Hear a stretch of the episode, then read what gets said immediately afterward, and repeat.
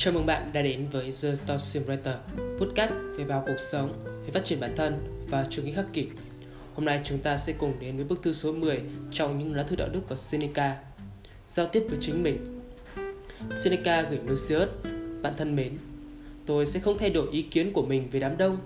Tránh đám đông, tránh tụm năm tụm ba, thậm chí tránh cả nói chuyện với một người bạn. Không có ai khiến tôi muốn chia sẻ bạn với họ cả. Tôi muốn nói, hãy học cách làm bạn với chính bản thân mình trước. Có một giai thoại về Gret, học trò của Stinpo. Một lần tình cờ nhìn thấy cậu trai trẻ vừa đi vừa nằm bằng một mình, bèn hỏi cậu đang nói chuyện với ai. Cậu ta bảo đang nói chuyện với chính mình. Gret đã trả lời, cẩn thận, vì cậu đang nói với một người sâu đấy. Chúng ta để mắt đến những người đang buồn thảm hay âu no để tránh việc họ dùng thời gian một mình vào những việc tồi tệ.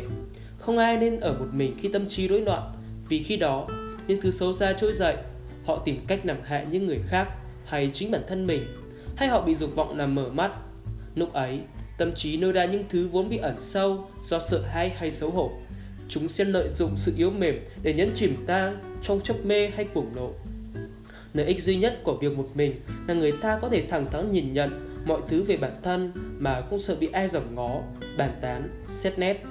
Nhưng những tên khờ không thể hưởng lợi ích này bởi hắn phản bội chính bản thân. Vậy nên, hy vọng của tôi dành cho bạn, hay nói cách khác, thứ tôi hứa với chính bản thân mình vì hy vọng nó về một thứ gì đó không chắc chắn. Tôi mong bạn có thể ở một mình hơn là bên cạnh bất kỳ một người nào khác tôi có thể nghĩ đến. Với tôi vẫn nhớ bạn đã dũng cảm thế nào khi nói ra những điều quan trọng với từng lời, từng chữ khẳng khái và mạnh mẽ. Tôi như nhìn thấy ánh sáng trong giây phút đó và nói với bản thân mình. Những lời ấy sẽ không đến từ kiến thức bạn tiếp thu được. Chúng thể hiện một nền tảng vững vàng của nhận thức bên trong. Bạn khác với đám đông vì bạn hướng đến những giá trị chữa lành thực sự. Đó là cách bạn nên nói, đó là cách bạn nên sống cuộc đời mình.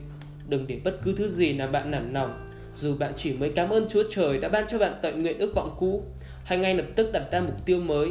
Trước nhất, hãy ước mình luôn có một tâm trí sáng suốt và một tinh thần mạnh khỏe, sau đó mới đến sức khỏe thể chất. Hãy luôn kiên định trong những lời cầu nguyện và đừng bao giờ cầu xin điều gì không thuộc về bạn. Giờ thì, như thông lệ, tôi chia sẻ với bạn thứ tôi đọc được ngày hôm nay từ Athenodoro. Khi nào bạn có thể chắc chắn mình không bị ràng buộc của những ham muốn? Khi bạn cảm thấy mình có thể nói cho cả thế giới biết những điều bản thân muốn cầu xin Chúa. Bạn có thấy sự mâu thuẫn đến nực cười của người đời hay không? Khi những lời cầu nguyện của họ thật đáng hổ thẹn, họ thì thầm với Chúa và nếu có ai đang nghe, họ ngượng ngùng rồi im lặng hoàn toàn những thứ họ không dám kể cho người khác nghe được, họ lại đi nói với Chúa.